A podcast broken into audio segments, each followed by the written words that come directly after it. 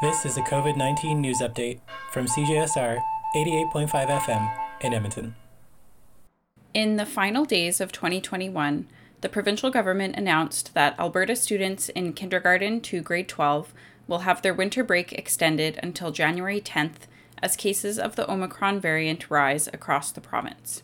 It has not yet been determined how school will resume on January 10th, whether classes will be held in person or online. While waiting for this information to become available, the province stated that school authorities are using this extra time to prepare for potential in person and at home learning scenarios.